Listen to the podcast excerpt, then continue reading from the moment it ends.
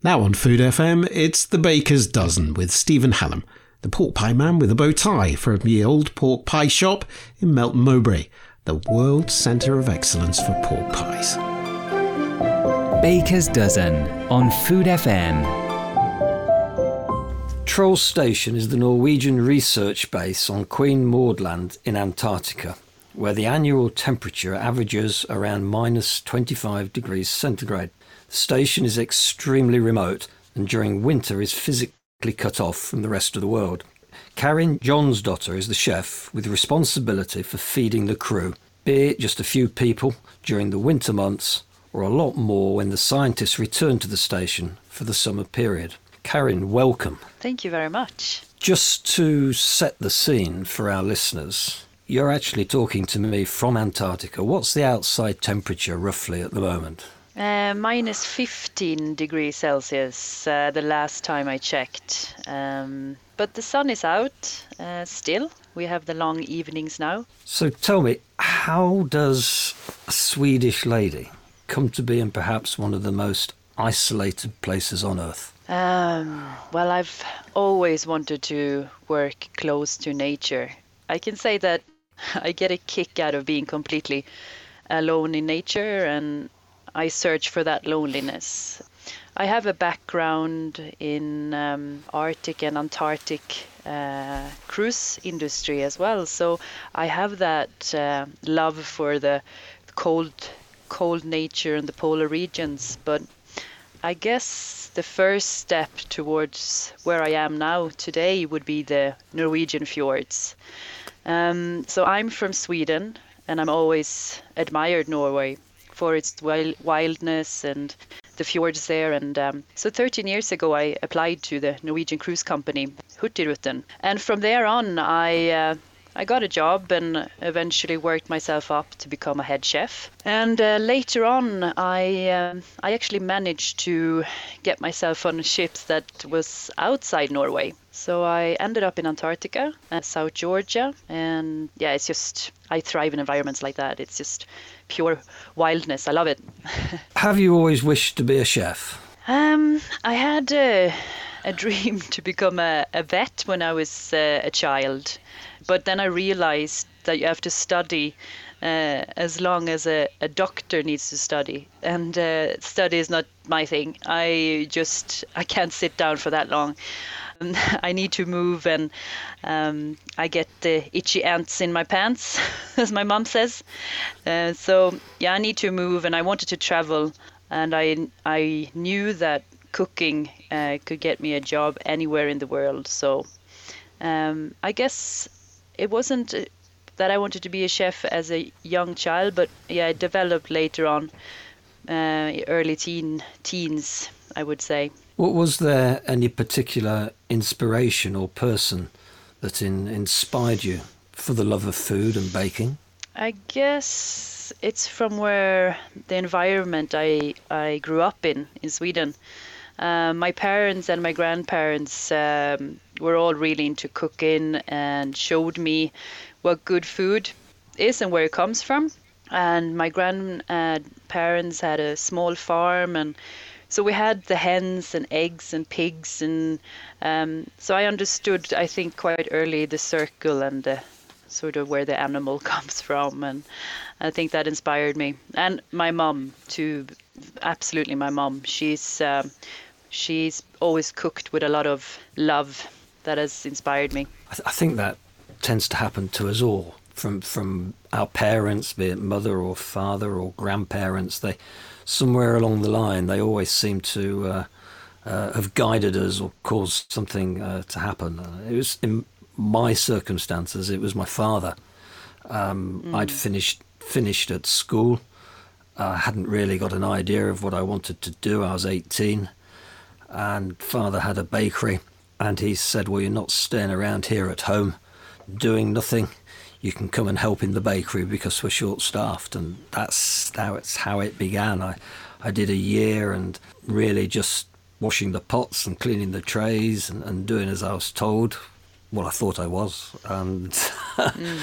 I, I, I, I, as to take your words, I, I got the bug. I, I went to a, uh, a day release. That was one day a week at a local college, and then it sort of began to get serious. And father took me to one side and said, "Well, if you if we're going to do this properly, you need to go to a, sort of a full time college and and learn the ropes correctly." You, you mentioned that uh, you worked on the, the cruise ships. I have great synergy with that because I, I was very fortunate to do the same. Uh, and for a period of time, you were on the MS Fram. That's w- right, yeah. Would you like to uh, tell us a little bit about your experiences on that? I would love to. Um, Fram was the ship uh, that got me outside of Norway and um, that um, Fram is a is an expedition ship for the Norwegian um, cruise company Hurtigruten, and it's their smallest ship. Uh, it takes about 200 guests.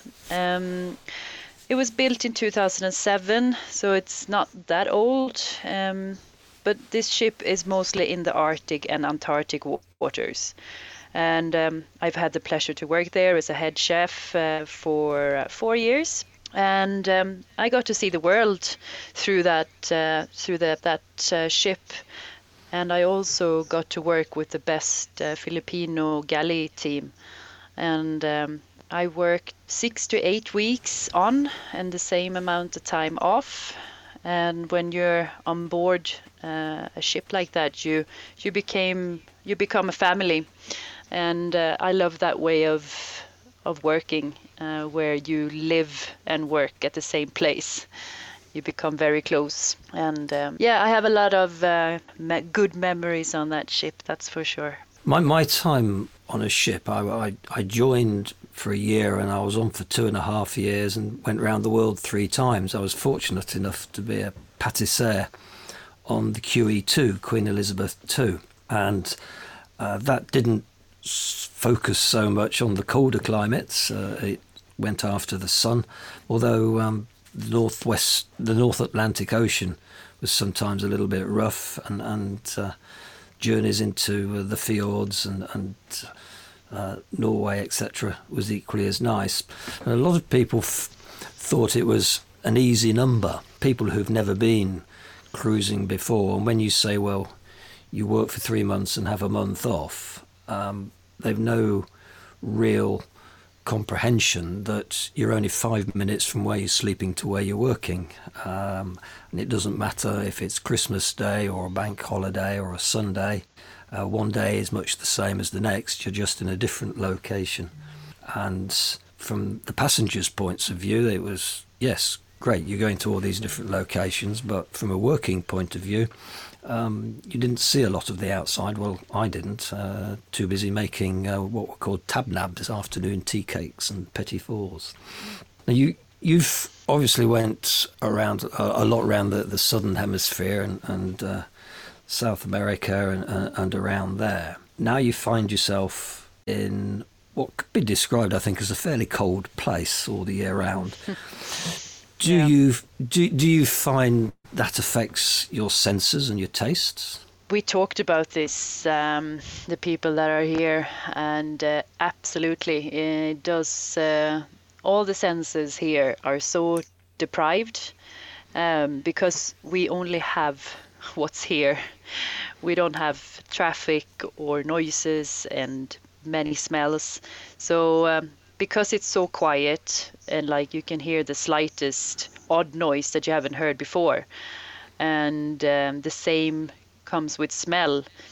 Um, because it's so dry, sterile, and so when a new smell emerges from somewhere, it becomes super intense. And then, um, yeah, we kind of laugh about that, and you know who's walking in the corridor, you hear their step, and you know someone's smell, and it's just crazy how everything just gets uh, super sensitive. Almost spooky, actually, by the yeah, it is spooky. It. I knew that uh, after nine months we had here during the winter, where we were completely isolated and uh, we um, we didn't have any flights coming in. All the air traffic was closed for nine months, and the first flight that came in brought uh, tomatoes, lime, and and oranges and I knew like when I put my like when I had that first bite of the tomato, it was just going to be absolutely amazing, and it was it was just the best thing I ever tasted. Working in in uh, a place that sort of affects your senses and tastes like that must be quite a challenge to be cooking meals day in day out, um, so that they're they're sort of interesting, different, appealing. And and of course you haven't got a supermarket to just go and shop in, have you? No, I don't. No, I have containers that are filled with frozen food and dried food. And, yeah, and do you it's a challenge, all right. Yes. So do do you find that uh, all the meals that you cook go down well with all the crew, or are they a bit too adventurous sometimes? No, it's an easy crowd. They're very happy. They're hardworking uh, during the day, and it's cold outside. So when they do get inside in the warmth, they're very happy to to get a warm meal, and um, they're all really happy with the food. And I try to be as creative as I can with what I have here, and um, just it's fun to make the menu for the week and just try to come up with something new. Tell me about bread. Is is that important, or how important is that in your sort of repertoire and offering? Yeah, it's very important. Uh, I think it has become more important than ever uh, since I've been in Antarctica because, um, as you said, there are no supermarkets. We don't have any ready bread, so we make everything from scratch here, and um, you just you can see how how uh, satisfaction you get uh, amongst the crew here from the freshly baked bread. And they come in, they open the door, and they can smell it. And they just they smile, and it's not that. I mean, bread just makes people smile, so it's great. And we're a small community, and um, we we live here close together, and uh, it says so much about uh, for the well-being. So for for us here on Troll, it is uh, bread is life. Um, What sort of bread are you making? Uh, at the moment, it's sourdough, a lot of sourdough, and um, um, I'm experimenting quite a lot with that at the moment. And uh, but then I also make um, whole grain, just plain like sort of normal whole, grain. Um, because we also have uh, transportation teams uh, that go that leave the station for up to two weeks, three weeks sometimes. Um, so they take bread with them, uh, frozen bread that we make. They they prefer this kind of toasty whole grain uh, bread for for that. Yeah, I make a lot of uh, hard bread as well, hard flat bread. So yeah, it's it's all sort of different variations. So for your sourdough, I would uh, imagine that you're using a starter or a ferment. Yes, I do. And did you take that down to Troll with you, or did you start one off when you were there? I started it uh, when I was here. Now, when I'm looking back, I should have probably ordered uh, a flour that's organic and that has uh, protein, more protein than the flour that I have, because um, it is not as active as I would love it to be. But it's it's living and it's uh, it's doing its job. But um, I think it would have been good if I had an organic flour. But it it, it, it works. It works fine. Of course, you're in a fairly sterile environment there, so uh, for natural yeasts and what have you, I suppose that you know that's that's a challenge for it to become active and and uh, do its job. That's for sure. Yeah, there's it's so sterile. Um, so yeah, I guess that's another part to it. So yeah, it's um, harder than if you would have been at home. That's for sure. Yeah. Look, look, looking after a starter or ferment, as some people call it, can be quite demanding. Quite often, people refer to their starter with a name. Uh, have you have you christened or given your starter a name? Yes, I have. It is a funny story behind it actually, because during the winter months, um the team of six people uh, that were here, we uh, watched this crime show called Johan Falk. Uh, it's about a cop in Sweden, and he's up to no good. And uh, he has uh, two people under code names, and one of them is called Lisa, and uh, the sourdough is called Lisa, and the other one, my rye starter, is called uh, which is a uh, the different uh, the other criminal that was under that code name. So we thought that was a prop- appropriate name for the starters, it, uh, internal uh, joke. it's it's not going to be too long, I think, before uh, you're, you're, moving on and you're going to be leaving Troll. What's going to happen to the starter?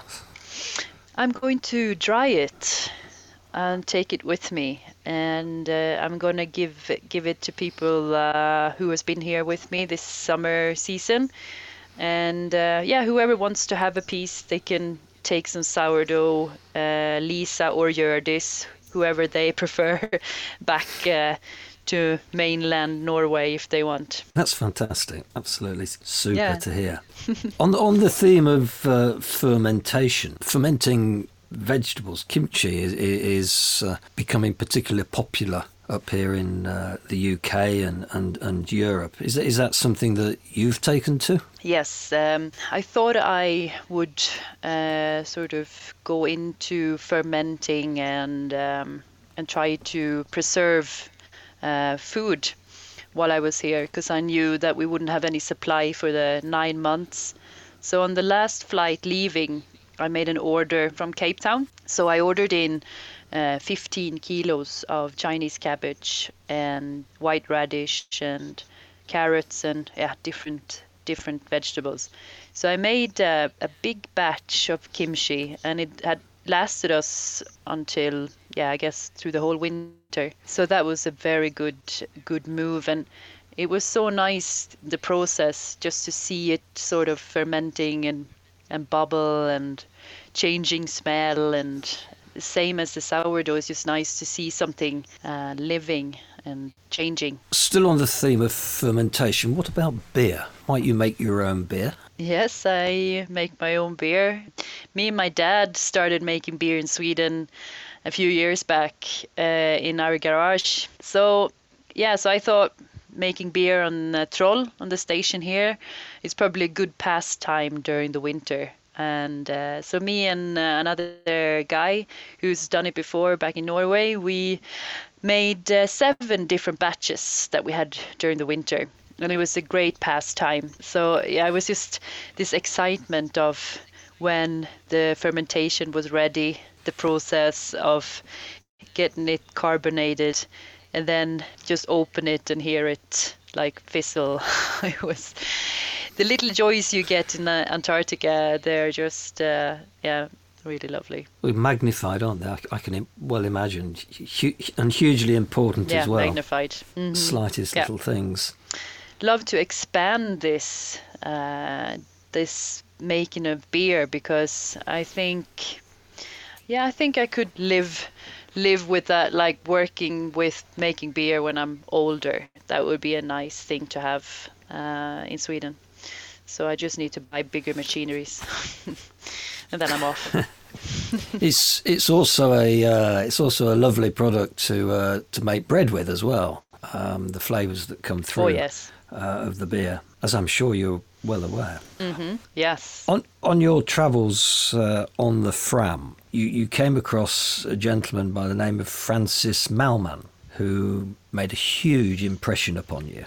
Who and, and where is he and, and what is it that uh, he taught you? Yeah, um, maybe I think maybe uh, a lot of people have heard of Chef Table on Netflix, and um, Francis was on the first season of Chef Table, and um, he is this amazing poet chef that cooks very rustic food and it's only over an open flame. And i love i love that way that he cooks and uh, I had this urge to go and see him.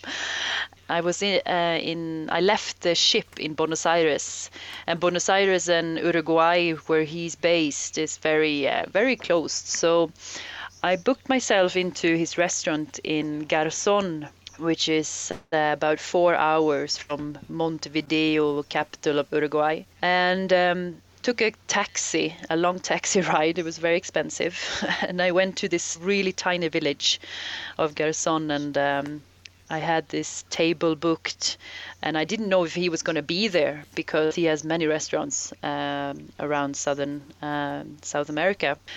So when I walked into the restaurant, he was there, and uh, he was standing there uh, cooking over an open flame, just like I imagine it to be. And uh, I had um, I was staying overnight at the house next door to the restaurant, and that night I had dinner there, and it was probably goes down in the most uh, memorable dinners I've ever had.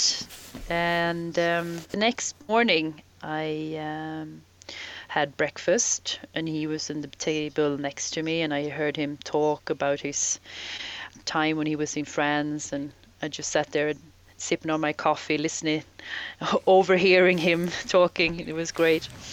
So I asked if I could go into his kitchen, and uh, I did, and I, I cooked there uh, that day over an open flame. He has no el- electricity in his kitchen, which is just this.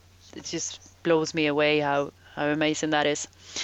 And I met him, and I told him uh, what a big inspiration he's been to me, and and the way he cook now, and that I love to cook outside and over uh, an open flame. So that was uh, fantastic. He's a friendly and a very humble man. And all too often the the greats are, aren't they? And, and they they they love Yeah. to welcome people with a with, with similar passion into their sort of kitchen, their bakery, and and uh, share the love, as I think the expression is.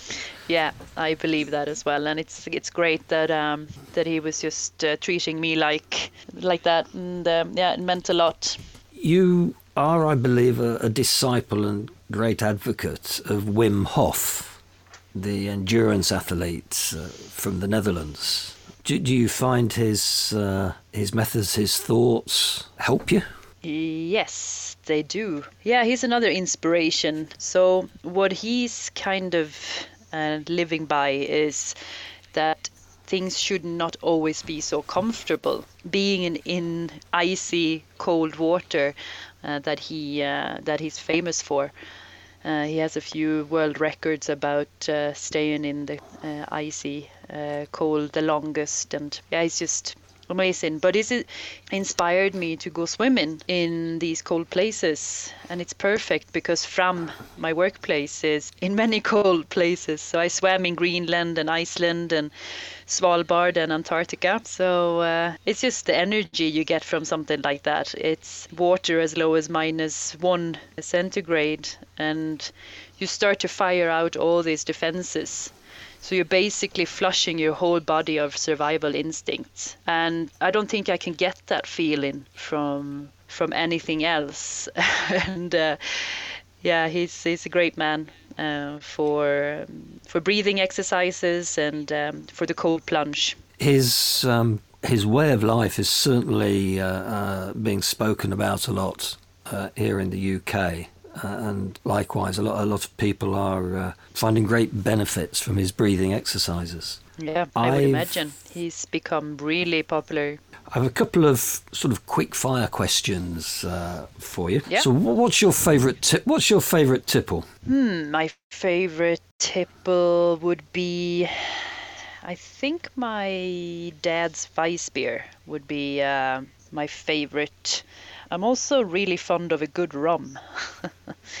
um, yeah, after a good meal. So, so would that be a uh, a dark rum or a light rum? Yeah, a dark rum. I ordered um, the last rum I had at home was Diplomatico. That's my favorite. I have uh, recollections of when I was cruising, and, and occasionally you crew member we were allowed ashore. Um, the secret was, of course, never to miss the ship when it came to leave, so that the timing was uh, you had to get that right. And in the Caribbean, especially, some of the bars in, in Barbados, St Thomas, uh, the British Virgin Islands, etc., certainly had the biggest array of rums I think I've ever seen anywhere in the world. Not that I can remember a lot about them, but uh, they, they were, I, I do remember the, the range of them. Do you have a favourite song or piece of music? Um, yes, I do. Uh, so um, there's been a lot of 50s and 60s music lately. Um, I started when I started doing sourdough quite uh, often. I uh, I read somewhere that it's good to feel good when you bake, and uh, soul music like Aretha Franklin, Nina Simone, Stevie Wonders, uh, and um, music like that uh, has made my sourdough uh, and myself feel quite happy. so, uh, yeah, Lisa's obviously quite uh, musically taken as well, then, by the sound of it. she is, she is, yeah. in the in the kitchen, uh, do you have a favourite gadget or piece of equipment? I guess it has to be the um, the baking. I mean the bread machine. Did I don't know what I would be without it. Uh, so that that is definitely uh, something that I'm I'm looking after, and uh, I uh, I don't want it to break. And even when I'm thinking about that piece of uh, machine uh, failing on me, I I get the shivers because you can't just get parts or it's far away from everything. But I think it could be a good idea to have a spare one standing uh, ready. yes, I mean one can resort to hands, but it's hard work, isn't it? On a, on a 12 yeah, hour day and with everything else to do as well. Very much so. What would you consider uh, to be or has been your biggest achievement in terms of pride or, um, or personal satisfaction? I think that uh, my time on the ship MS Fram have um, was the time that I grew the most. Uh, I um, I learned a lot about the world um, and different food cultures, um, and and I sort of incorporated that into my own menu and skills that I now have but I was also very eager and interested in the food cultures and flavors and especially the local produce. So I would say that the highlight in my cooking career uh, sort of was all that mixed together, and um, it opened my eyes to to stay local, and especially places where we were that was poor, and we would come in, and the ship was docked, and um, I went to marketplaces or contacted the contacted the port agent and, and asked if if they could show me if there was a speciality uh, in this town or a village and uh, they were so proud to show me around and happy that I cared about their traditions. Um, so I think that would be something that I'm um, I'm proud of, and uh, I and I met a lot of really interesting people, and I, I really grew as a person and with my my menu. Do you think that would be a uh, a good reason to write a book? Have you any aspirations for that? Uh, yeah, you're uh, you're actually not the first one to to ask that question. Uh, so maybe I should. I uh, have been thinking about it. I didn't know that maybe a book would come out of 12 of uh, writing a diary. I've been writing since I was 12, um, so guess that would be some good material for a book. Who knows? Um, I've been to many amazing places and around the world and very remote places where there's been an odd uh, dish and some interesting th- take on things. So I don't know. Would you read a book if I wrote it? I certainly would because it's that. I, think you've hit the, the nail on the head there because so many people won't have experienced all the tastes, the sights, the sounds, the experiences that you've been privy to. Some may be publishable, some may not, of course. What one sees going to all these different countries, the different cultures, the different people, it can be very, very humbling as well as exciting. And, and yes, there are a lot of people out there who will be very, very uh, intrigued and interested. I'm not suggesting it'll be a Hollywood blockbuster, but uh, I, am sure it would make a very good book. Maybe, yeah, yeah. You, you mentioned how uh, Francis Mallmann made a huge impression of you. Who, who do you most admire in your life, if we took him out of the equation? Uh, it's my mother, yeah. She's absolutely uh, fantastic. She's always cheering me on and supporting me. Um, it was really difficult to to say goodbye to her when I was going uh, off on my Antarctic Antarctic adventure. She's someone like I, I can call her anytime, and she's just this woman that's full of wisdom. And um, yeah, she has the best humor. and we travel together as well. Uh, when I'm not working on the ship, uh, we've been to Australia, and we've been to the Philippines together to visit uh, the crew that I work with on the ship. We went to see uh, their families back in uh, was it four years ago. We have a lot of fun together. She's someone I, I really admire. I sense there'll be a big hug coming on when you return to Sweden. Massive. Out of interest, what what do you eat for comfort? What do I eat for comfort? It's kind of hard to find where I live in the countryside of Sweden, but if I can find, uh, I, w- I love wontons, uh, Chinese wontons and dumplings, or uh, Vietnamese spring rolls. Um, I like spicy, salty, kind of sticky Asian food. Spicy grilled squid or octopus is a favorite with uh, plenty of uh, soya and fish sauce and chilies. That's nice. That's comfort food for me. Sounds delicious. What dish would you uh, wish to serve to friends and family? What's number one dish? Number one dish that would be outdoors cooked food, outdoorsy cooked food around the fire. Um, sitting around the fire. Um, I've had this done with family and friends, and I could just see that uh, it's just a different kind of level of eating. Or you can um, do like a pit fire food and like the old way of cooking in the ground. I've done that as well. That's really fulfilling when you start by making a fire, heat the stones, the rocks. You have the hole in the ground and you put your meat in the ground around the, the rocks and leave it there overnight. It's just, um, I love that way of cooking. Do you have any obsessions? Obsessions uh, sourdough. Absolutely yeah. nothing wrong with that at all. I can I can understand. Outside there, there... the outside the kitchen, uh, I have some obsessions. That would be mountains, I think, and and uh, taking pictures of the mountains around here, and and also a bit of an obsession has been podcasts lately, and uh, I listen to a lot of outdoorsy uh, podcasts like wildlife survival in the nature podcast. And whereabouts is your, out of all these places uh, around the world that you've been to, um, do you have a favourite? South Georgia is my favourite, absolutely. This you... island uh, that's located uh, about three days uh, boat ride uh, from the Falkland Islands to the east and then you hit South uh, Georgia, and after that it's just open sea all the way to Africa. It's just uh, very, very uh, a remote place full of penguins and sea lions and elephant uh, seals. I mean, and just no no people there, just just animals and untouched nature.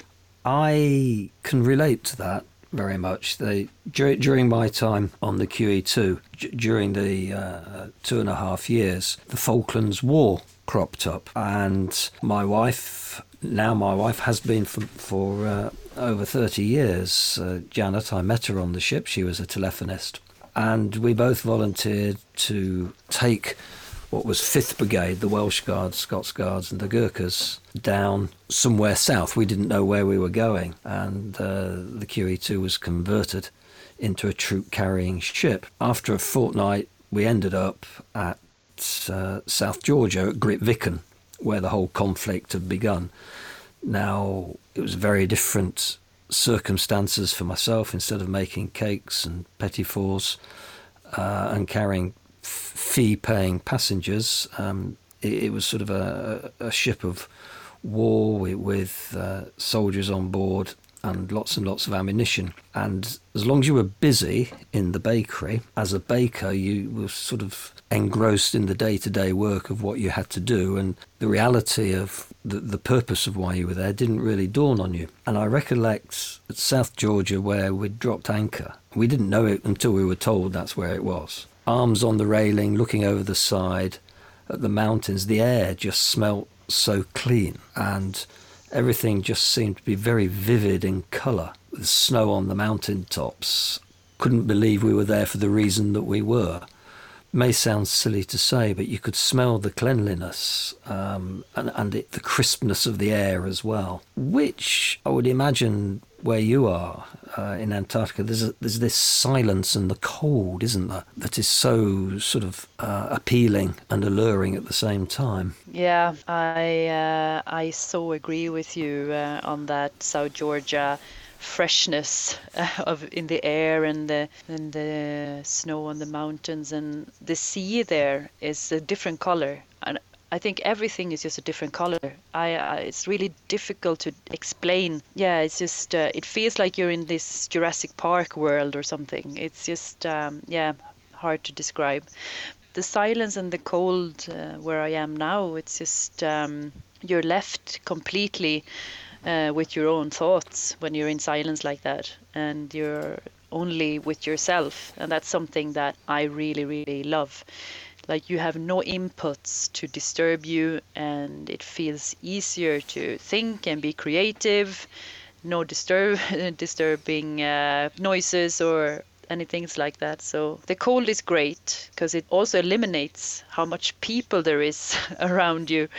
Cold places have less people, and I'm a huge fan of remote places and uh, untouched nature. So that goes hand in hand. And uh, Antarctica is the coldest and the windiest place on Earth. Uh, I have uh, experienced temperatures as low as minus 50 Celsius uh, and triple hurricane uh, forces. So no wonder there is no people here. I, I love that. Back to the kitchen. If I was to allow you just three ingredients, uh, what would they be and what would you make? I think I might know the answer to this, but uh, you tell me. Do you think so? Uh, I think this is a question that's always changing a little bit, uh, depending on. Um, well, I think mine. The first one is butter. Uh, I'm a, I love butter, and I can't live without eggs. And with butter and eggs, you can make a great uh, Béarnaise or a Hollandaise, or you can, um, if you find flour somewhere, you can make something really good. The third ingredient, I um, would say, an old hard cheese that's high in salt content, because you can use that cheese, I think, for a lot of different purposes. Fascinating. And you're coming towards your uh, end of your tenure at Troll. Where where are you off to next? I decided to have some time off when I get back to Sweden, uh, so I can slowly ease uh, my my way back to society a bit. To be honest, it's a little bit terrifying to go back to the world after being here for 15 months. But I will stay in my cabin for two months and uh, slowly sort of starting to uh, get back to the world again. But after my two months, I'm heading up north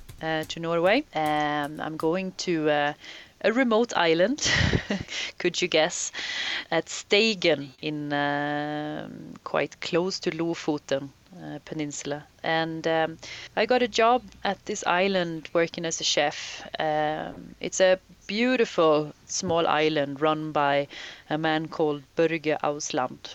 And uh, he is uh, the most impressive explorer, actually, of our modern time. He was the first person to cross Antarctica uh, unsupported. And he sailed around the North Pole and there is uh, no end to what this uh, man actually uh, have achieved. So I'm uh, gonna be a bit starstruck when I meet him. I think I haven't met him yet.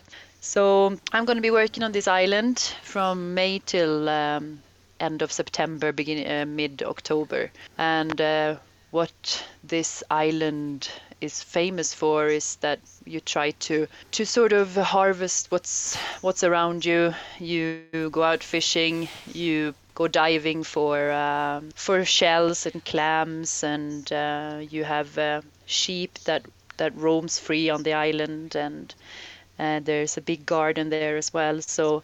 Uh, for a chef, I think that's a dream come true. To me, it sounds as uh, if it's going to be another chapter in this book that you're going to be writing. maybe, yes, maybe. I will continue writing my diary, that's for sure. Well, Karen, it's been uh, fascinating listening to your uh, your story. It doesn't seem possible that uh, you can be as far away as you are from me talking to you. The temperature that it is, it's it's just a mild minus one degrees here where I am, um, which is sort of a walk in the park in Antarctica. So it's, Yeah. it's been a great pleasure and it's been an honour to talk to you. Thank you very much indeed. It's been very nice talking to you, and uh, I really enjoy hearing your uh, your stories too. It uh, sounds like we have a lot in common. Who knows? I might have to come uh, and, and uh, spend a holiday in Norway. Uh, yeah, you c- should. come along and sample some food. That would be amazing. Thank you very much. Thank you. Baker's Dozen on Food FM. You've been listening to the Baker's Dozen on Food FM with your host, Stephen Hallam, the pork pie man with a bow tie from the old pork pie shop in Melton Mowbray, the centre of excellence for pork pies.